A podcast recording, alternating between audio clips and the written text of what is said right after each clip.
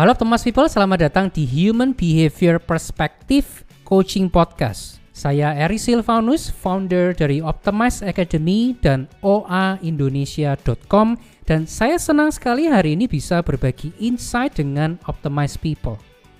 Saya percaya di balik berbagai konsep tentang personal development, tentang konsep leadership, tentang konsep salesmanship, dan bahkan tentang business development, penentu keberhasilannya tetap adalah pola behavior dari para manusianya. Itu sebabnya baik dalam topik bisnis, salesmanship, leadership, maupun personal development, saya akan selalu mensinergikannya dengan sudut pandang human behavior. Informasi lebih lanjut tentang layanan-layanan saya bisa Optimize People lihat di erisilvanus.com. Oke, kita langsung saja ke episode hari ini. Semoga bermanfaat.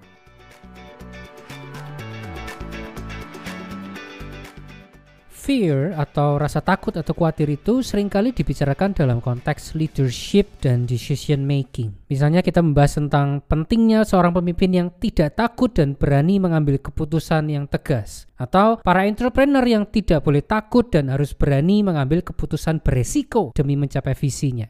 Tapi sayangnya, fear ini justru jarang dibicarakan dalam konteks kerjasama tim atau teamwork. Padahal bukan hanya konteks teamwork ini lebih sering kita alami di situasi kerja sehari-hari, tapi teamwork itu juga jelas adalah salah satu faktor motor penggerak kesuksesan sebuah organisasi. Kita akan membahas beberapa contoh common fear yang sering menyabotase efektivitas sebuah tim kerja. Kita juga akan membahas bagaimana membangun keberanian untuk membangun dinamika teamwork yang produktif.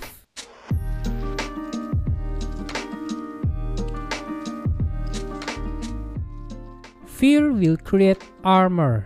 Otak kita dirancang Tuhan untuk menciptakan self-defense mechanism ketika dia merasa diri kita dalam bahaya. Nah, apa yang dipersepsi otak sebagai bahaya ini bukan hanya ancaman fisik, tapi juga bisa ancaman secara psikologis. Segala hal yang dipersepsi otak kita beresiko menimbulkan rasa tidak nyaman akan dianggap sebagai bahaya. Nah, Dr. Brené Brown, seorang leadership researcher, mengatakan bahwa bahaya-bahaya ini akan memicu mekanisme pertahanan diri yang dia sebut dengan istilah armor. Dalam konteks dinamika teamwork, berikut ini beberapa contoh armor yang bisa jadi petunjuk bahwa sebenarnya kita ini tanpa sadar mungkin berusaha melindungi diri dari fear tertentu. Contoh armor yang pertama, over control. Ketika reaksi over control ini muncul, kita bersikap seolah-olah tidak bisa menghormati pendapat yang berbeda. Sekali lagi, seolah-olah tidak bisa. Bukan betul-betul tidak bisa, tapi itulah yang dirasakan oleh tim kita. Seolah-olah kita tidak bisa menghormati pendapat yang berbeda. Kenapa tim atau orang lain sampai merasa kita tidak bisa menghormati pendapat yang berbeda? Karena untuk menutupi fear ini, kita menunjukkan sikap tidak sabar mendengarkan, tidak sabar mengkoreksi pendapat yang kita rasa salah atau berbeda. Secara refleks, kita kadang-kadang bahkan menyibukkan diri dengan melihat handphone atau hal lain ketika sedang mendengarkan orang lain berpendapat. Contoh armor yang kedua adalah emotional outburst. Ketika reaksi emotional outburst ini muncul, sikap kita seolah-olah menunjukkan kita ini nggak bisa bersikap gentle dalam situasi tertentu.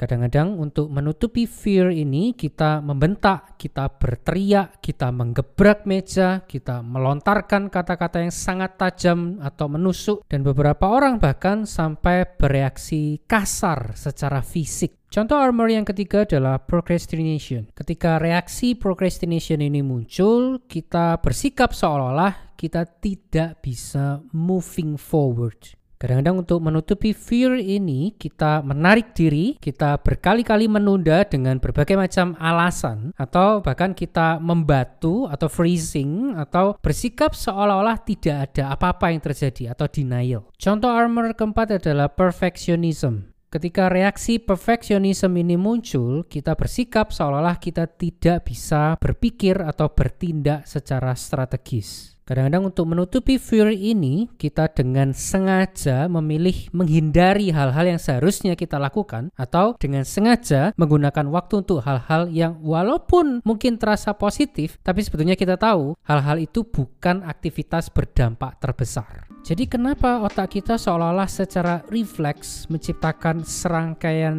reaksi armor ini? Jawabannya adalah kita dipicu oleh fear kita masing-masing.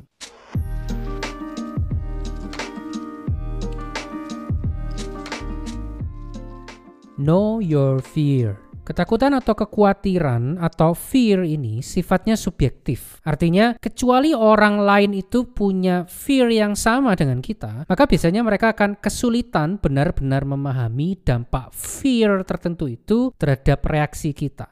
Kalau Optimus People sedang berperan sebagai seorang pemimpin, maka saya merasa sangat penting menunjukkan empati kita ke tim yang sedang mengalami ketakutan atau kekhawatiran ini sebelum kita masuk ke motivator mode. Nah, walaupun tadi saya bilang fear setiap orang itu bisa berbeda-beda, biasanya ada empat ketakutan atau kekhawatiran yang umum dirasakan oleh beberapa orang. Yang pertama, fear of loss of control. Yang kedua, fear of disrespect. Yang ketiga, fear of hardship or discomfort. Yang keempat, fear of risk. Saya ulangi sekali lagi. Yang pertama, fear of loss of control.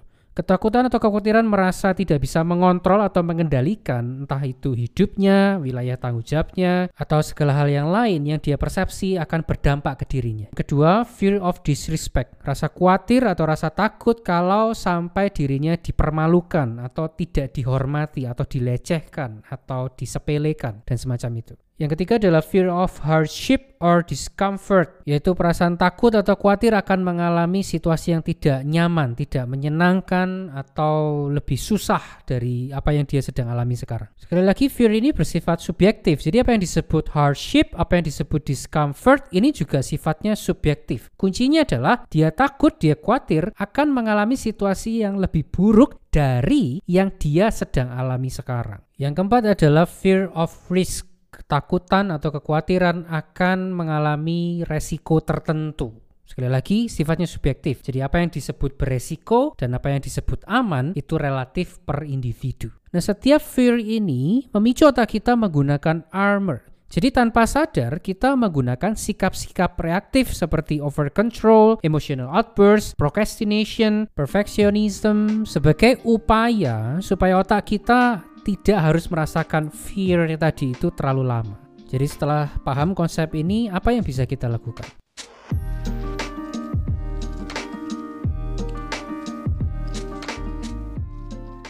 Four step process to be brave. Saya akan mulai dengan konsep ini.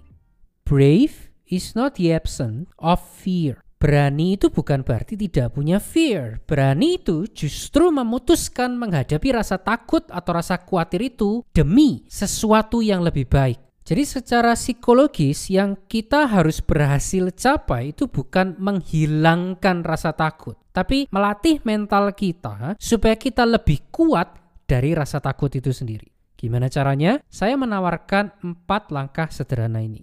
Langkah pertama adalah be aware of your armor. Kalau kita bahkan masih melogikakan dan membenarkan sikap-sikap reaktif kita tadi, maka kita akan kesulitan menerima bahwa kita ini sebetulnya punya ketakutan, punya kekhawatiran yang menyabotase sikap dan keputusan kita. Jadi langkah pertama adalah be aware of your armor. Langkah kedua, focus on the reward. Saya harus mengakui dan saya selalu mengatakan hal ini ke para klien saya, melawan kekhawatiran atau titik kritis di dalam diri kita ini yang selama ini sudah mencengkeram reaksi sikap kita itu bisa terasa sangat sulit dan terasa tidak menyenangkan. Di sinilah pentingnya punya personal why. Kita harus menemukan alasan kenapa kita merasa perjuangan yang berat ini layak untuk dilakukan. Itu yang saya maksud dengan focus on the reward. Langkah ketiga adalah make a conscious decision to be brave. Kita harus ingat, berani itu bukan berarti tidak takut atau tidak khawatir. Berani itu berarti dengan sengaja memutuskan tidak mau dikontrol oleh rasa takut atau rasa khawatir kita. Jadi saya tidak bisa menekankan terlalu berlebihan, sangat penting membiasakan diri dengan sengaja memutuskan untuk tidak menggunakan over control armor, emotional outburst armor, procrastination armor, atau perfectionism armor untuk melindungi fear kita. Ambil keputusan untuk tidak mau lagi ditaklukkan oleh fear of loss of control, fear of disrespect, fear of hardship or discomfort, atau fear of risk. Setelah langkah make a conscious decision to be brave, langkah keempat adalah build a self-appreciation habit. Lawan suara-suara negatif yang memberi makan fear dan memperkuat armor kita. Biasakan memberikan apresiasi kepada diri kita sendiri setiap kali kita berhasil melakukan satu dari tiga langkah yang sudah kita bahas tadi. Jadi mengapresiasi diri kita itu tidak harus menunggu kita sudah betul-betul completely brave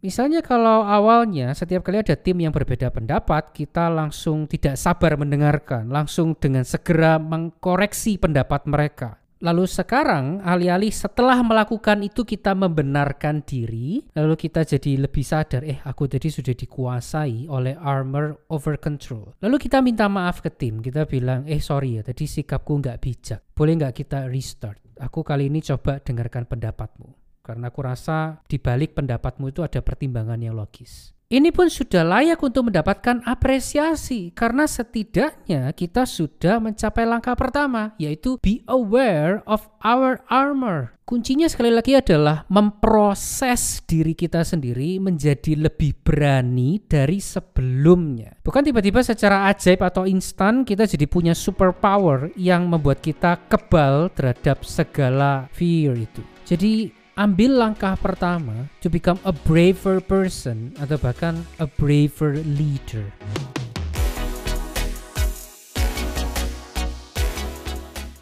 Semoga Optimize People mendapatkan manfaat dari episode kali ini. Kalau Optimize People ingin tahu layanan-layanan yang bisa saya berikan, kunjungi erisilvanus.com. Sekali lagi erisilvanus.com. Saya Eri Silvanus, sampai jumpa di episode berikutnya.